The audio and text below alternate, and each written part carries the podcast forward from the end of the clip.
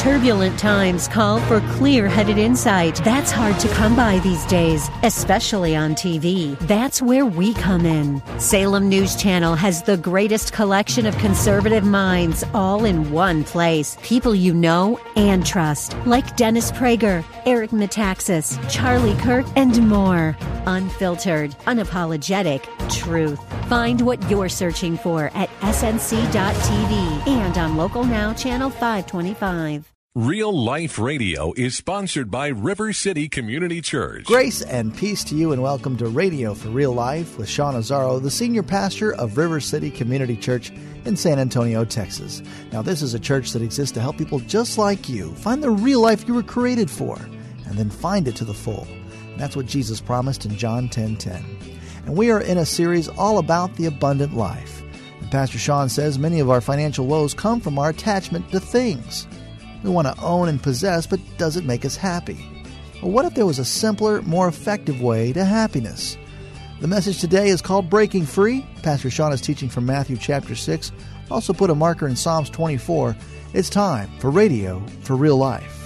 As Mike told you, we're in this series, Abundant Life and How to Pay for It. And, and what we saw, we began the whole series talking about God's desire to bless us. That is a biblical root principle. It's all throughout the Scripture. That's what He wants to do. And we saw that one of the things that stands in the way is this issue of finances. We handle it all the time, right? Think, stop and think for just a minute how many times you had to deal with money this week. Probably before you already got in this room this morning. If you went to the cafe, you had to deal with money. If you stopped and got gas, if you had to write a check to someone, or you had to pay for a registration, whatever it is, we're do, handling money all the time. We're pulling out the debit card, the credit card, the checkbook, the cash. And so this is one of those things we have to talk about, because I think for a lot of people, money is a, something that actually drags them down. It is something that, that they don't necessarily see as a source of blessing. Yes, they want more of it, and they think that would be a blessing, but ironically, sometimes when we get more of it, it turns out not to be a blessing, because we don't understand how God designed for us to interact with resources and money. We started this whole thing by saying this: understanding God's heart for your finances begins by understanding God's heart for you. He loves you. You're His child, and He wants to bless you. He wants to bless you abundantly. Finances don't always feel that way. In fact, Jim Lauer, in his book, The Power of Full Engagement, said this: researchers have found almost no connection or correlation between income levels and happiness. Between nineteen fifty-seven and nineteen ninety, income levels in the U S doubled. Yet at the same period, people's level of happiness did not increase. In fact, reports of depression actually increased tenfold. Incidences of divorce, suicide, alcoholism, and drug abuse also rose dramatically. So money doesn't make you happy. Now, interestingly enough, a lack of it can increase negative emotions. It can. And certain studies have shown that, that when you don't have enough resources, obviously certain negative emotions will increase. But that doesn't necessarily correlate to greater joy, greater happiness, greater fulfillment. And what's funny is even those negative emotions, when you get to a certain point where you have enough kind of basic middle-of-the-road, middle-class income, then even there you, you don't see, as, as incomes increase, even the negative emotions dropping off. It's just an interesting dynamic, because most of us think, wait a minute, no, no, if I had more, then I'd be happier. Um, we got richer in the last fifty years, and we're not any happier. In fact, statistically, we're less joyful and happy. That's not abundant life. Last week, we talked about radical freedom, and that phrase is intentional. If you pick up God's desire for finances, you start to walk that way, I want to suggest the freedom that you find will be amazing, it'll be beautiful, but it will be radical. It is not normal. You will be making decisions that other people don't make. You will be doing things in ways that are contrary to what other people think is normal. It is radical freedom. We saw the biggest financial decision you'll ever make is not deciding what to do, but deciding who to trust. And remember, we looked at Jesus' incredible story and His incredible teaching out of the Sermon on the Mount in Matthew chapter six. We saw that He wants us to be absolutely radically free, but that involves moving from fear to faith. It involves learning to trust Father as our provider. And we saw that God is our provider. That's the idea. God is our provider. Now, today I want us to get a little more particular and talk about how. Talk about how, because listen to me, I want you to hear this. This is no minor procedure.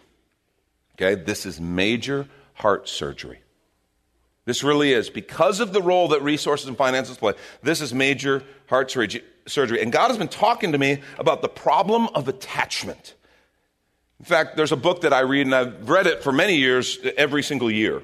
It's called, it's A W Tozer's Pursuit of God. I love Tozer. He's one of my favorite writers. And often around the holidays, I will pull this book out and just read it again because it is such a, what's the phrase they use sometimes? A soul punch. Just a great reminder of, hey, what's first?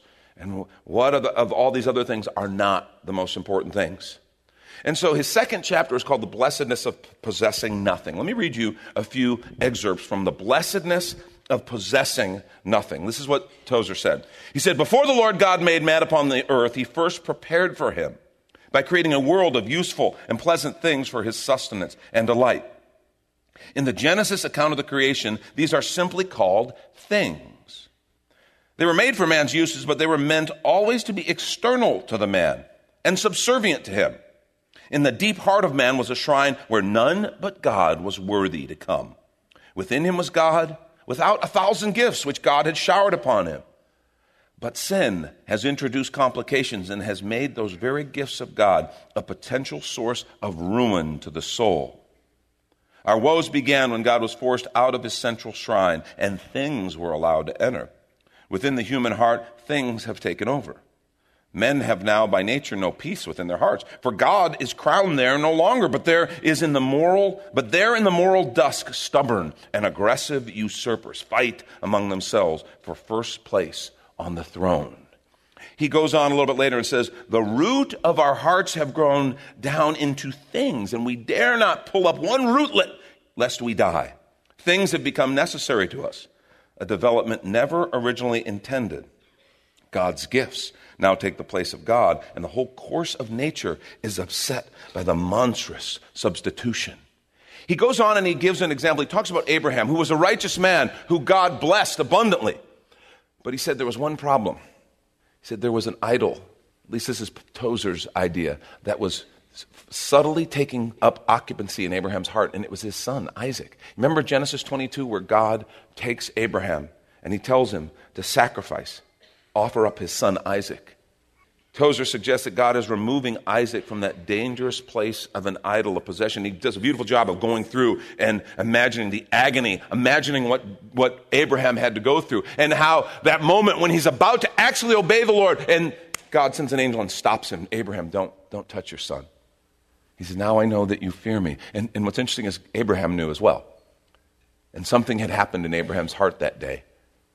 And it was safe, saying, Isaac was not an idol. Tozer goes on and says this. He says, "I've said that Abraham possessed nothing, yet was not this poor man rich?" He's talking about, the scripture talks a lot about how God blessed Abraham. "Was not this poor man rich? Everything he'd owned before was still his to enjoy. Sheep, cattle, herds, goods of every sort. He had also his wife and his friends, and best of all, he had his son Isaac safe by his side. He had everything, but he possessed nothing." There's the spiritual secret. There's the sweet theology of the heart, which can be learned only in the school of renunciation. And then he, towards the end of the chapter, starts to wrap up by saying this, and this is what I want you to hear and listen carefully. "Let us never forget that such a truth as this cannot be learned by rote as one would learn the facts of physical science. They must be experienced before we can really know them. We must in our hearts live through Abraham's harsh and bitter experiences if we would know the blessedness which follows them. The ancient curse will not go out painlessly. The tough old miser within us will not lie down and die obedient to our command." And listen to how he describes this. "I've never forgotten this, and neither will you." He says, "He must be torn out of our heart like a plant from the soil. He must be extracted in agony and blood like a tooth from the jaw." How's that for language?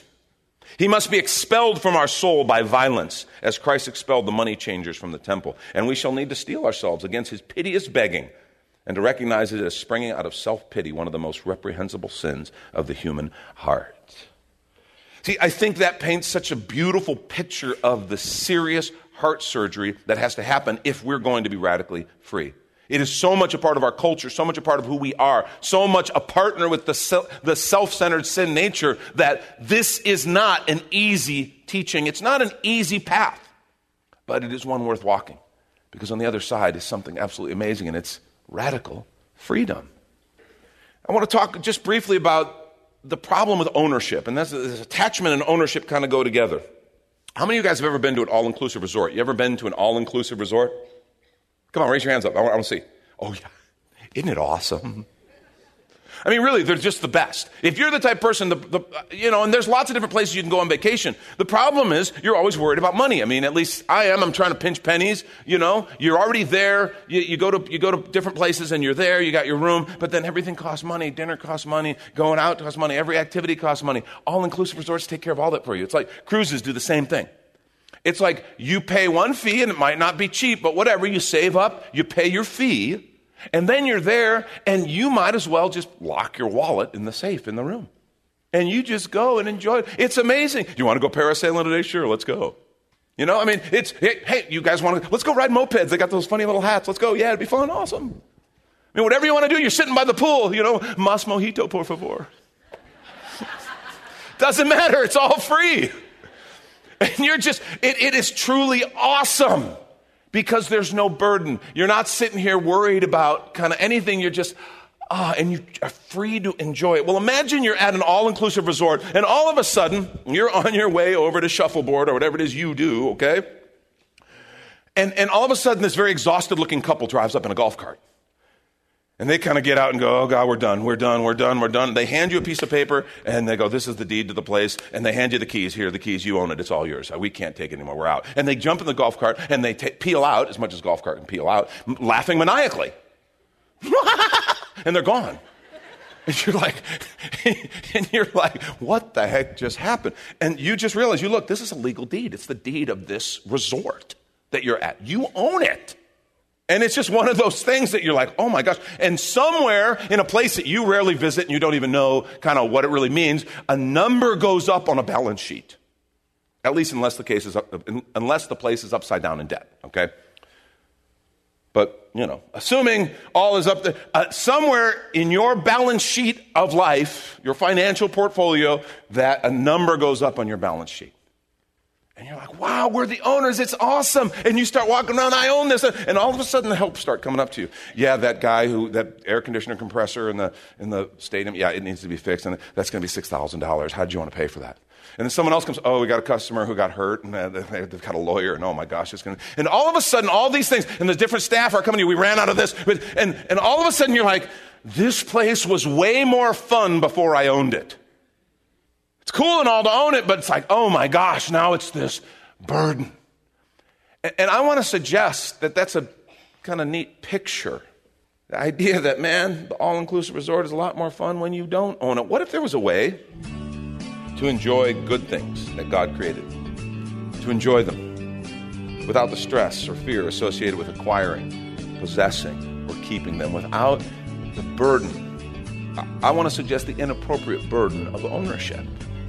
And let's take a quick minute to remind you, you're listening to Radio for Real Life with Sean Azaro, the senior pastor of River City Community Church, in this message called Breaking Free, which is available right now on the sermon page at real life dot org. Just look for the series called Abundant Life, where there you can even watch a video podcast of this message and series.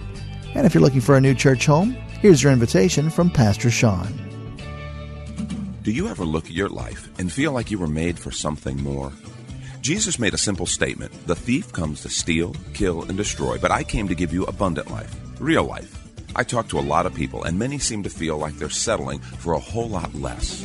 Hi, I'm Sean Azaro, pastor of River City Community Church, and we are so convinced that we were made for something better. We call ourselves a church for real life. I'd like to invite you to join us for one of our weekend gatherings, which are an exciting and artistic blend of music, reflection, and practical insights, all designed to explore the life that God meant for us. River City is located a mile and a half outside of Loop sixteen oh four on Lookout Road across from Otama Park. Service times are Saturday at five p.m. and Sunday at nine thirty and eleven fifteen a.m. River City is a church for real life, so our home on the web is real life dot org. To find out more, visit us online at real life dot org. God created you for something very special. Come find out more at River City Community Church.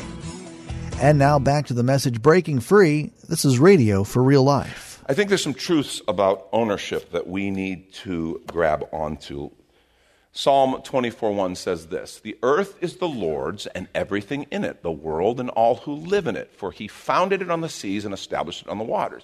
Now, we understand, as followers of Jesus Christ, as believers in God who is eternally existing, we understand that this is empirically true. He's the creator. We know he created everything, and he gave it to us to enjoy and use. We know that we sold ourselves into, uh, into slavery through sin, and Jesus Christ on the cross bought us back. So in other words, we actually belong to him twice. He created us, and then we sold ourselves into slavery of sin. He redeemed us and bought us back. So this is just true. It's all his. Everything we have is his. It's all his. It's his right as creator. I want to suggest this idea of ownership is a bit of an illusion. If we stop and think about it, it's all really an eighty-year, maybe if you're really healthy, a ninety-year loan. That's it. Look what Job said.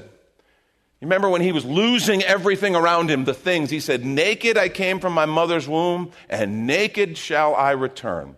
The Lord gave, and the Lord has taken away. Blessed be the name of the Lord." That's just true, right? We know this. There is a certain degree to which ownership is an illusion. If we believe we are truly spiritual, if we believe there's something unique, there's more to this life than just what we have here. Or if we don't believe it, it doesn't matter. We know we came in with nothing and we leave with nothing. It is a seventy, eighty, maybe ninety-year loan. And so that's the problem with ownership. It puts us in a place that we can't ever realistically keep. Someday our stuff is going to someone else, and we can't control that.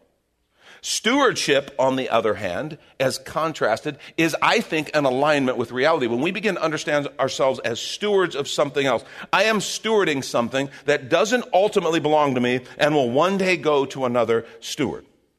And it, it saves us from this problem of hanging on. And that's where attachment is the problem. And we start hanging on to things.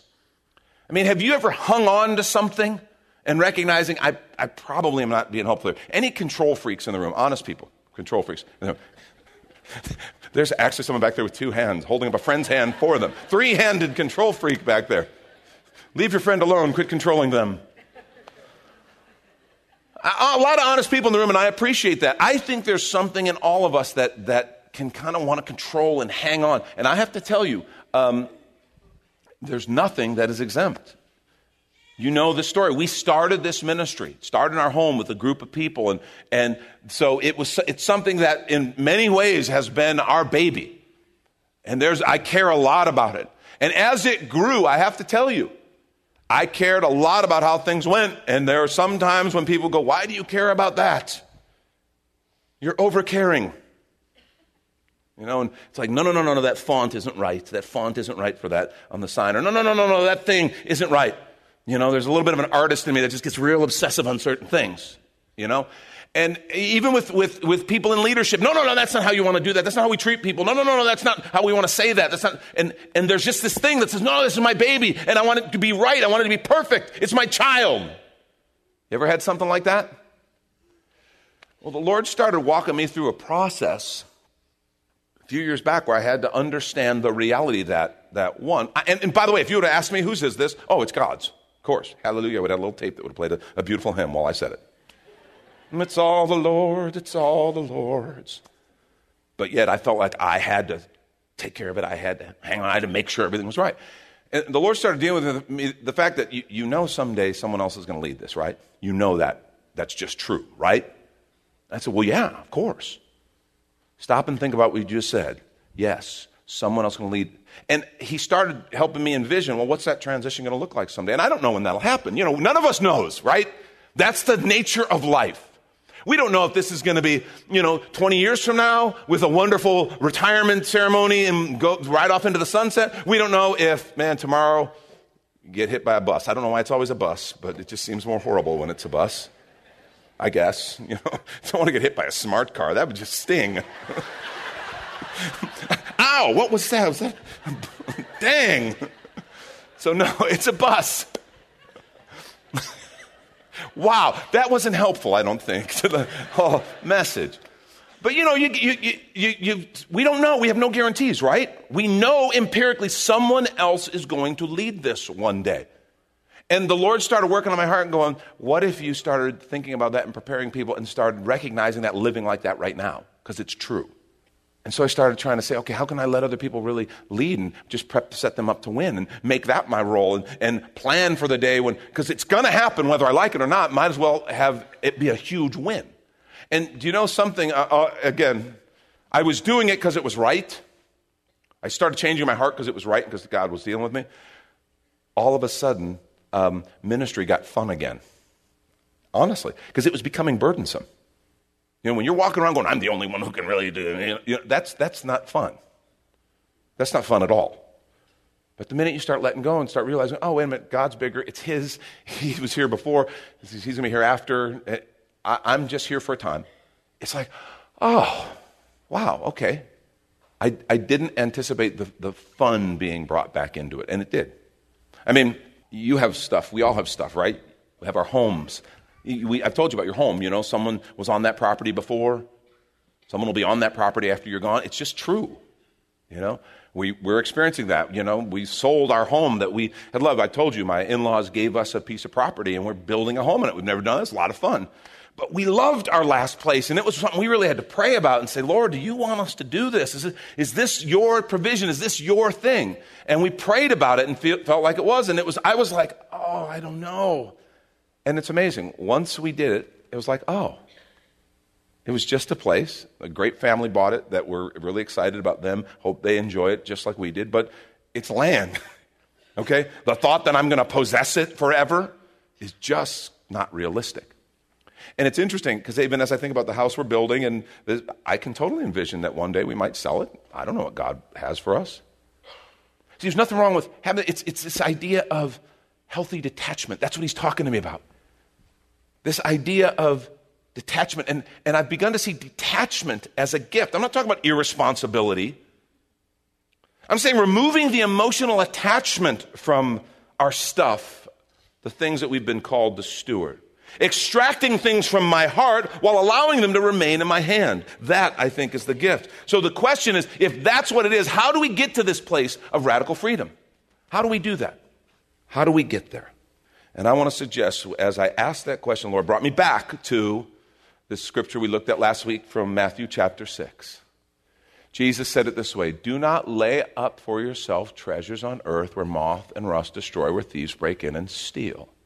But lay up for yourself treasures in heaven where neither moth nor rust destroys and where thieves do not break in and steal. And then this phrase, for where your treasure is, there your heart will be also. See, if finances are kind of the symptom that we see that reveals the heart problem, I want to suggest you finances may very well be the answer. And that's what Jesus is giving us. For where your treasure is, there your heart will be also. This idea that we can, with our resources, direct our heart. And I want to challenge you this morning. I believe God has given us a way to do this on a regular basis. I believe we are supposed to direct our heart and align our heart back with worship, align our heart back with stewardship through this thing that God gave us called the tithe. The tithe.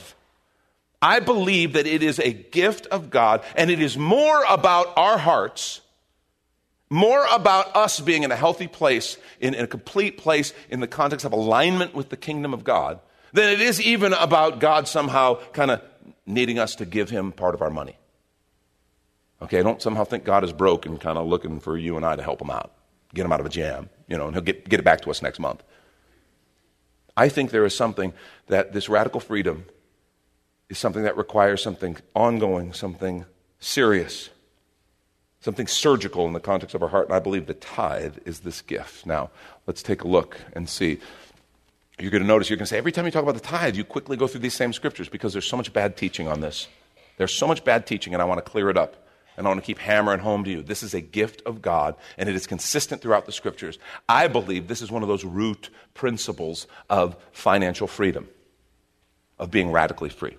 It's Genesis fourteen twenty. It says, God, and blessed be God most high who delivered your enemies into your hand. Then Abraham gave him a tenth of everything. This is Melchizedek, the priest, mysterious Old Testament priest, who he, the writer of Hebrews kind of gives this picture of it's a priest after the order of the Son of God himself. But this idea of he gave him a tenth of everything. You have to understand, this is Abraham. This is before the law. It's before Moses. Some people say, well, the tithe is law. Wrong. It, Abraham was before the law. Do you understand this is something that was even before Abraham? You remember when Cain and Abel, the whole problem with Cain and Abel, what were they doing? They were bringing their gifts to who? To the Lord. Their agricultural produce, their income. They're bringing a piece of their income to the Lord. From the very beginning, you know, we, we're not told. The, the, the book of Genesis doesn't give us the story of well, how did they know to do it? Why, why were they doing it? We just know somehow God told them, this is something that you're to do. So we read the scripture. It's all God's. one hundred percent all belongs to God. But somehow we're supposed to bring something. Thank you, Pastor Sean Azaro. You've been listening to Radio for Real Life. And if you'd like to hear this full message called Breaking Free, or this whole series called The Abundant Life, it's available right now on demand at real life dot org. But of course, you're invited to visit and join us at River City Community Church, located on Lookout Road right behind Rotama Park, with service times on Saturday nights at five and Sundays at nine thirty and eleven fifteen. If you'd like to call the church, the number is two one zero, four nine zero, five two six two, as Radio for Real Life is a service of River City Community Church, and we hope you join us again next time for more Real Life. Do you ever look at your life and feel like you were made for something more? Jesus made a simple statement. The thief comes to steal, kill, and destroy, but I came to give you abundant life, real life. River City is located a mile and a half outside of Loop sixteen oh four on Lookout Road across from Rotama Park. Service times are Saturday at five p.m. and Sunday at nine thirty and eleven fifteen a.m. River City is a church for real life, so our home on the web is real life dot org. To find out more, visit us online at real life dot org. God created you for something very special. Come find out more at River City Community Church.